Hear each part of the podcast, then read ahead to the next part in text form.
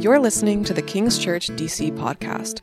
King's Church is located in the heart of Washington, D.C., and exists to make Jesus known in our city through enduring presence that brings personal conversion, purposeful living, and community reconciliation. We hope you enjoy the following sermon.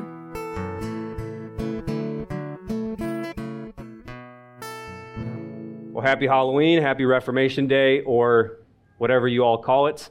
Uh, I've seen already some of your photos. I'm afraid to see other pictures. Uh, I've seen some of those on Instagram and uh, through text messages. But uh, this is a time of year when we dress up, where there's lots of candy, lots of candy options, and where the weather's changing. But it's also that time of year where a lot of us are doing Christmas photos, or at least we're getting ready for Christmas photos. Hopefully, if you're single, hopefully not solo photos. Uh, if so, that's that's fine. That's your thing. But a lot of couples and a lot of families do their photos about, about now. Uh, I guess that the fall foliage is a good backdrop for Christmas photos. Now, uh, growing up, let me just say this I wasn't always the best kid. I'd probably categorize myself as a mixture of energy, of anxiety, of mischief, and boldness. Anyways, anytime my family wanted to do the Christmas photos, always had one particular pose, just one particular pose, and I'm going to show you a sample of this. It'll be up on the screen. There's me. Uh, during Christmas time, probably not very appropriate for church, but like I said, I was not the best kid growing up. I like to stir the pot. Uh, we should probably move on to the next, next slide. I was not a church kid growing up.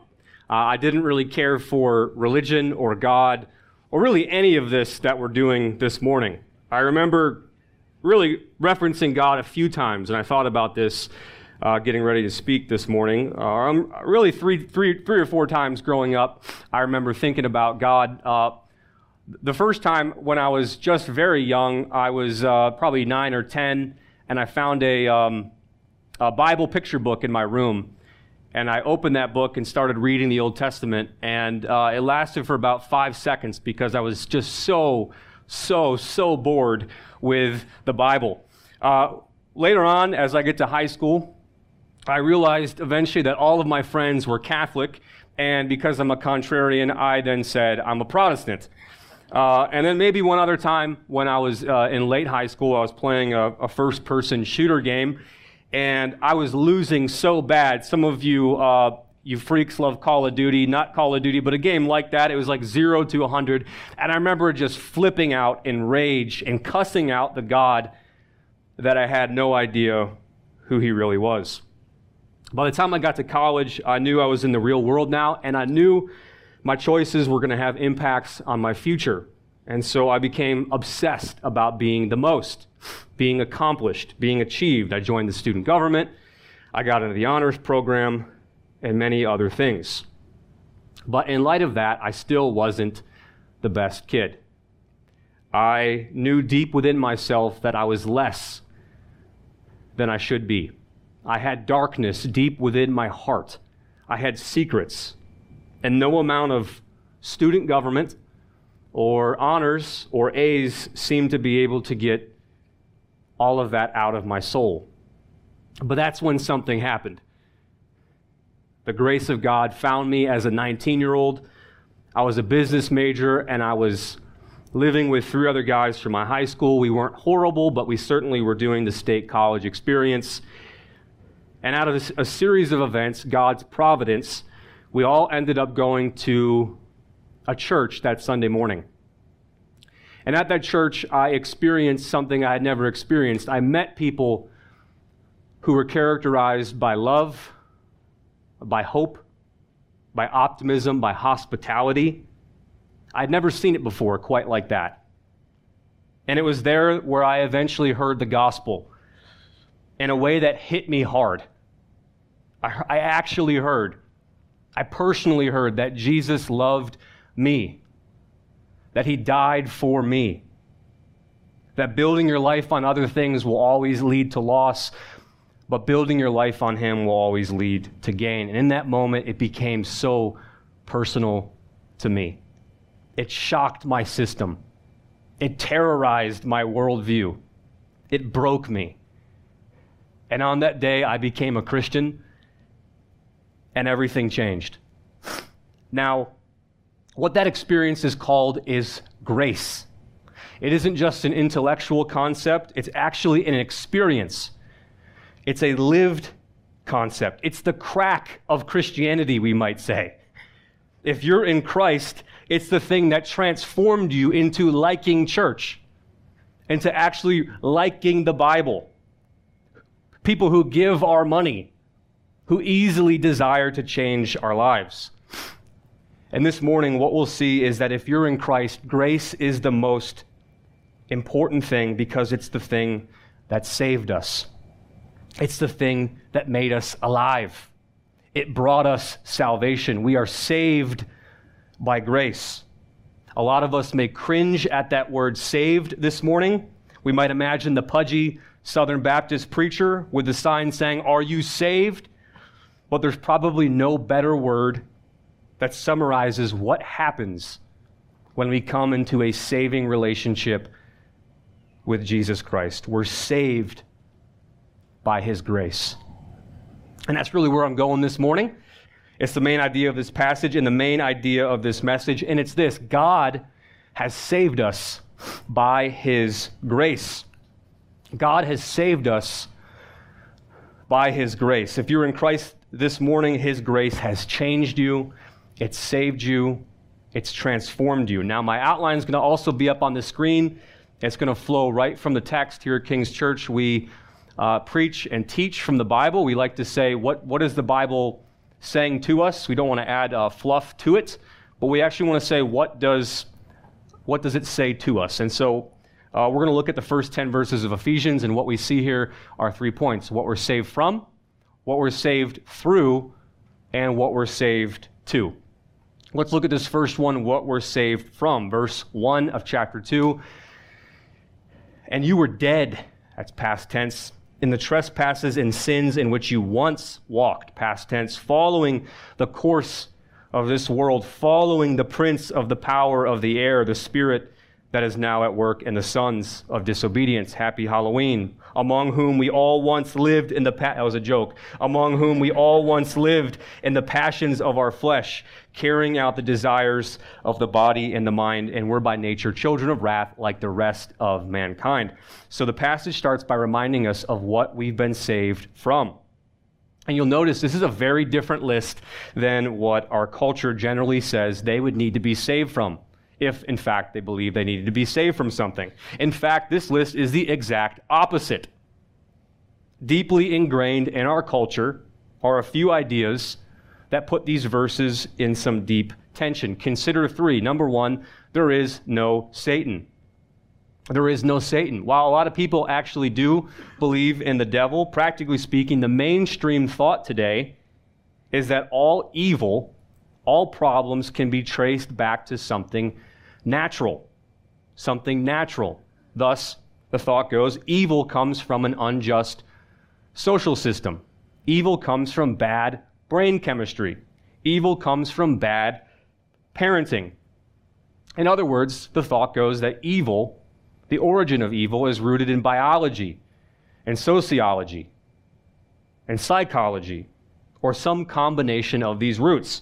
So, if we can fix the family systems, if we can fix the social systems, if we can fix the chemistry issues, if we can fix the neurological systems, there will be no more evil. The thought goes there is no transcendent evil, there's no unseen spiritual realm.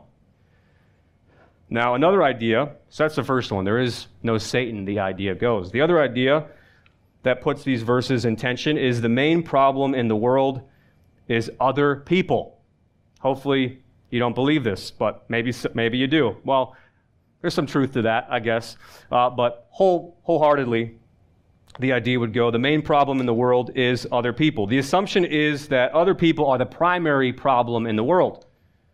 So we put locks on our doors to protect our houses, we put filters on our internet to protect our phones and our computers. We want to keep the evil out.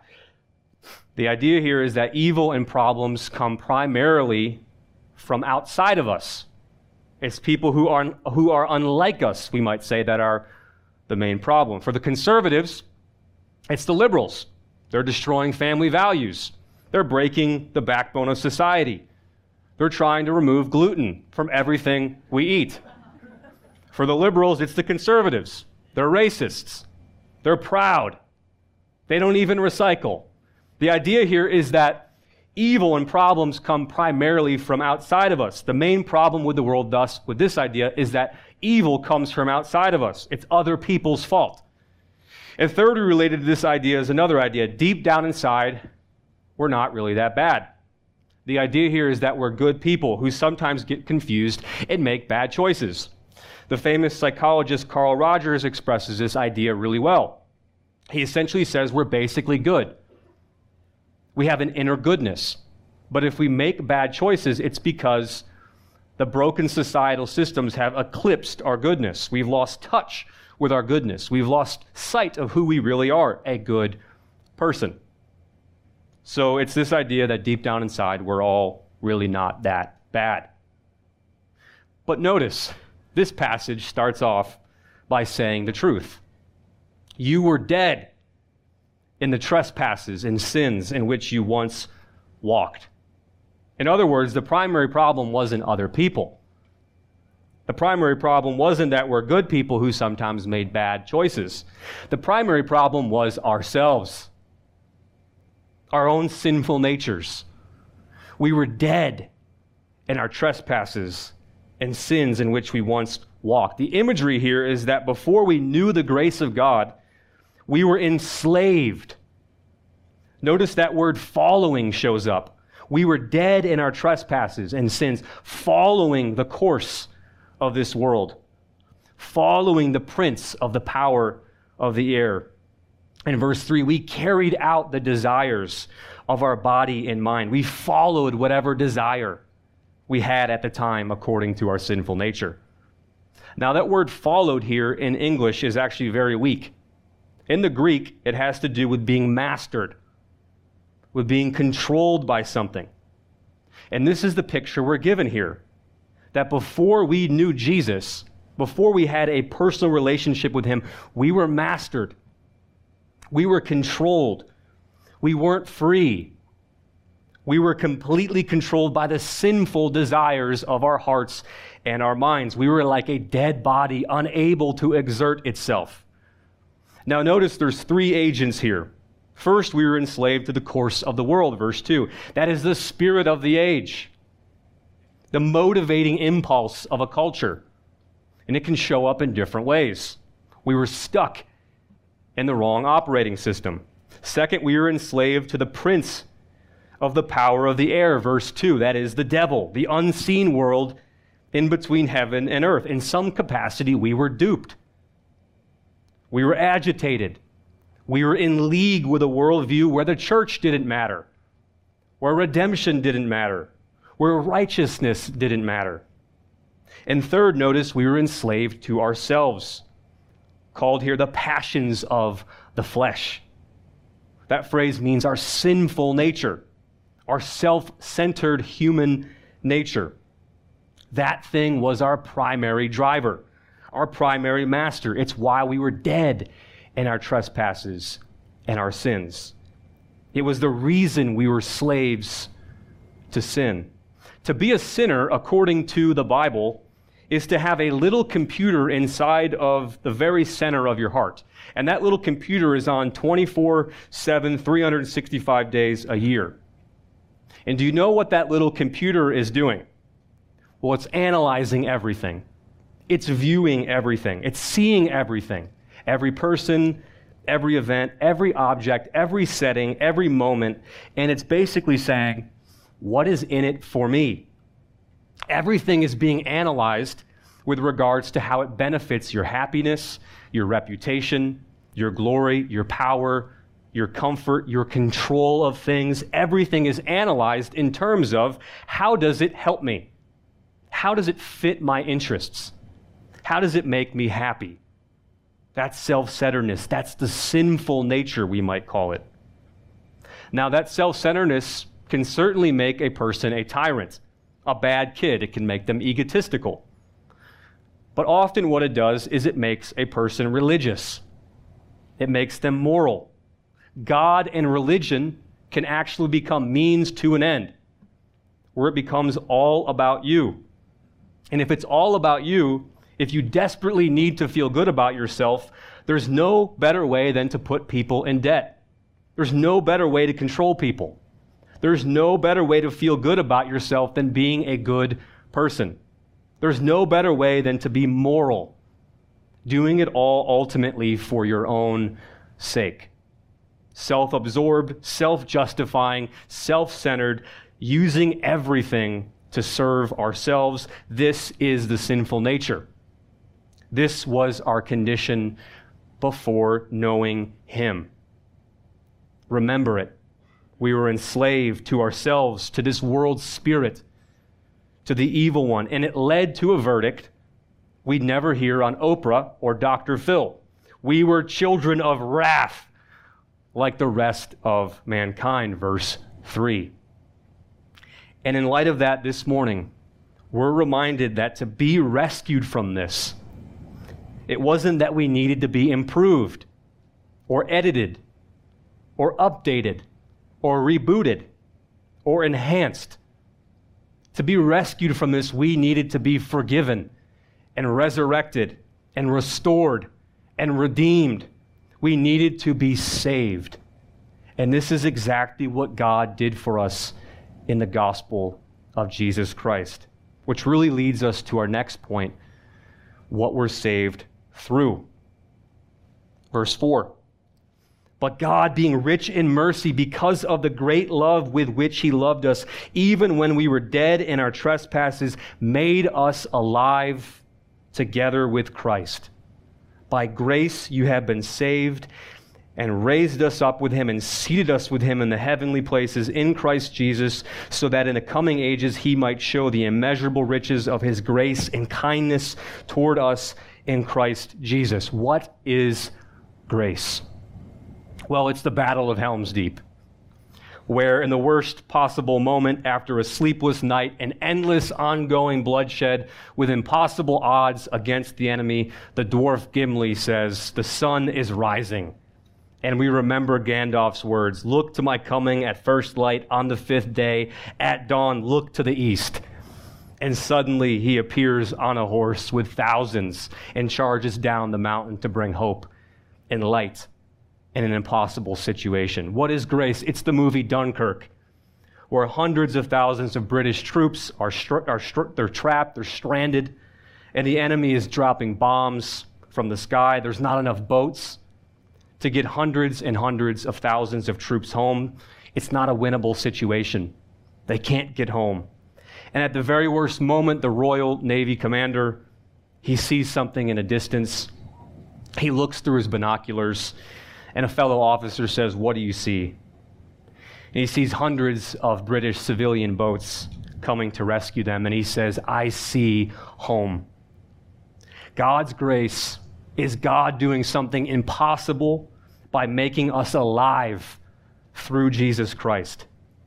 It's where He breaks our chains and He gives us a new heart by the power of His Spirit in our lives through faith in Jesus Christ. It's what caused John Newton, the slave trader, to change and write this song Amazing Grace, how sweet the sound that saved a wretch like me. I once was lost, but now I'm found. I was blind but now I see.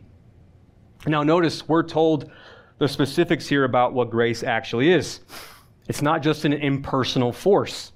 Grace is to be made alive together with Christ, verse 5. It's to be raised with him and seated with him in the heavenly places, verse 6. Grace is something that happened to us when we entered into relationship with Jesus Christ. Grace is something that happened to us when we entered into relationship with Jesus Christ. What happened is that God united us to Jesus Christ. What grace says is that the moment we believed, we were forever united to Jesus Christ. We're in Christ. So much so that these past tenses matter. Through grace, we were raised with him. Not literally yet, but because we're so united to him, we're dead to sin and alive to God. It means that because we're so united to Him, everything He has is ours, and everything He is is ours. Through grace, we were seated with Him in the heavenly places, not literally yet, but because we're so united to Him, in God's eyes, we're legally already there. Which means this morning, if you're in Jesus Christ, God is for you. He honors you. He accepts you. He rejoices over you. He's committed to you in the same exact way he is to his son at his right hand. It means that because we're so united to him, everything Jesus has is ours, and everything he is is ours. We're loved this morning. We're honored this morning. We're accepted by God even despite our sins. We're treated as Jesus' actions and Jesus' life is to be treated. This is what it means to be united to Jesus Christ. And it's a, cent- it's a central theme in the Bible Him and us, and us and Him. But notice there's also a dark side to all of this. If we're so united to Him that we get everything He deserves, well, he then also is so united to us that he got everything our lives deserved. 2 Corinthians puts it like this God made him sin who knew no sin to become sin for us so that in him we might become the righteousness of God. God made him who knew no sin to become sin for us so that in him we would be the righteousness of God. It's a great exchange. In other words, for those of us in Christ, God treats us according to the very righteousness of Jesus. But on the cross, God treated Jesus according to our sin. It means that we deserved the cross. We put ourselves at the center of our own lives. We made it all about us when God Almighty should be at the center. This is His world, it's His story. The throne belongs to him, not to us. But what is salvation? Well, it's just the opposite. The, es- the essence of salvation is just the opposite God putting himself where we deserve to be, namely on the cross. On the cross, Jesus went and he took our seat, the punishment that we deserve, the very wrath of God because of our sins. He suffered in agony. He was cut off from the Father. Though he was equal with the Father, he emptied himself of the glory of God and he came down and he took the place of a servant and he said, My life for your life. He went into our seat so we could sit in his seat. As one Scottish poet said, Upon a life I did not live, upon a death I did not die, another's life, another's death I stake my whole eternity. Christianity. He did it all because he loves us, because he cares for us, because he wanted to show off his kindness, verse 7, forever and ever. That the God of the universe is a compassionate God, slow to anger, abounding in mercy and steadfast love, not giving us what we deserve. All of that seen concentrated in the death of Jesus and in the resurrection of the Son of God. Which really leads us to our last point this morning what we're saved to. What we're saved to. Verse 8 For by grace you have been saved through faith, and this is not your own doing, it is the gift of God, not a result of works, so that no one may boast. So, for those of us in Jesus Christ this morning, those of us finding ourselves knowing Him, trusting Him, this morning, His amazing grace has come into our lives. It is the gift of God. It's a completely lopsided gift. It's a grace that has completely accepted us as we are, a grace that's changed our lives, not being content to leave us as we were. It's a grace that was given to us without regard to our worth or our merit or our performance or our pedigree or our background. And it's a grace that's united us to Jesus, who saved us by his own works, by his own glorious life. And as a result, it leads us to what? Humility, so that no one may boast. Now, it leads us to humility because, as I mentioned, it first shocks us. It terrorizes our worldview. It breaks us. Why? Because it leads to no more boasting. See, life outside of Jesus Christ means that every single one of us is looking for something to boast in, to be proud about, to give ourselves confidence to face life. Everybody's trying to find something that's going to give them a sense of value, of worth, of strength. Everybody is looking for something. In a way, everybody has a kind of self righteousness to them. Everybody. Even the people who hate self righteous people. Even the people who says, I don't ever judge anyone. I don't ever tell people they're wrong. I'm not narrow minded. Why? Well, in that sense, they feel better than them at that moment. But grace comes and says, Give it up. You're just like them. It takes you so low, and yet at the same time, it builds you up so high. Well, how does it do that? Well, it does that because the grace of God gives you a new identity. It changes you, it transforms you. And here's how everybody in this world until the grace of God comes, gets their self image by looking down on someone else. Think about it. Take some time and think about it. We might say, I have a better career. I was more successful. I did something harder than you. I'm married. I have more kids. I'm a better parent. Boasting can help us face this life with some level of confidence. But when the gospel comes, you finally start looking up at somebody. And who's that? Well, there's only one man in the history of the world who, because the life he lived, could have boasted.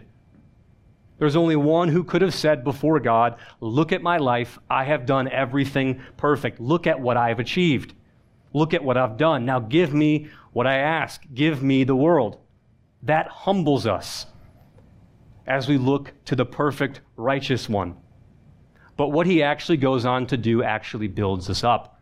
Philippians 2 says, though, that he was in the very form of God, he did not count equality with God a thing to be grasped, but he emptied himself by taking the form of a servant. He humbled himself by becoming obedient to the point of death, even death on a cross. Meaning, this is the one person who could have actually boasted.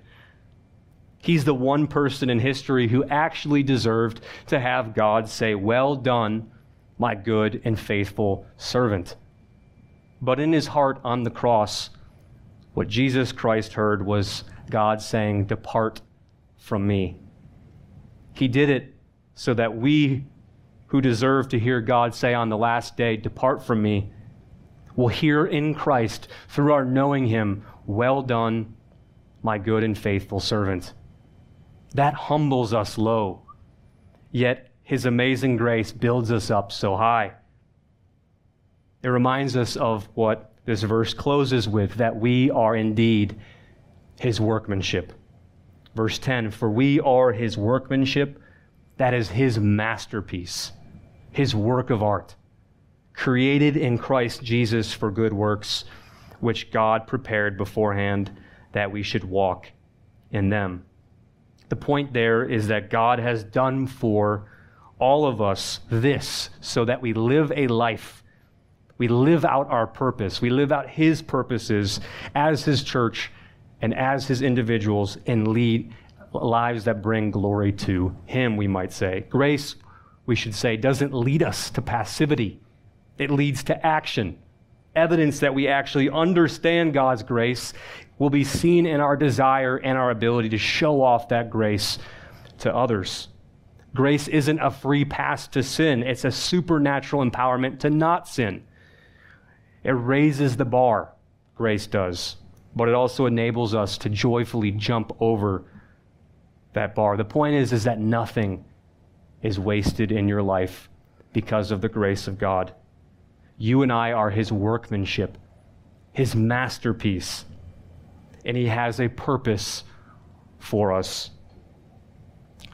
As we move to a time of the Lord's Supper this morning, be reminded that if you find yourself in Jesus Christ this morning, over time, you're going to find out that everything that has ever happened in your life, even your tragedies, your troubles, everything about you your age, your ethnicity, your gender, your sufferings, your talents, your weaknesses, your strengths makes it possible for you to do certain works in this world that only you can do, that are prepared for you in advance.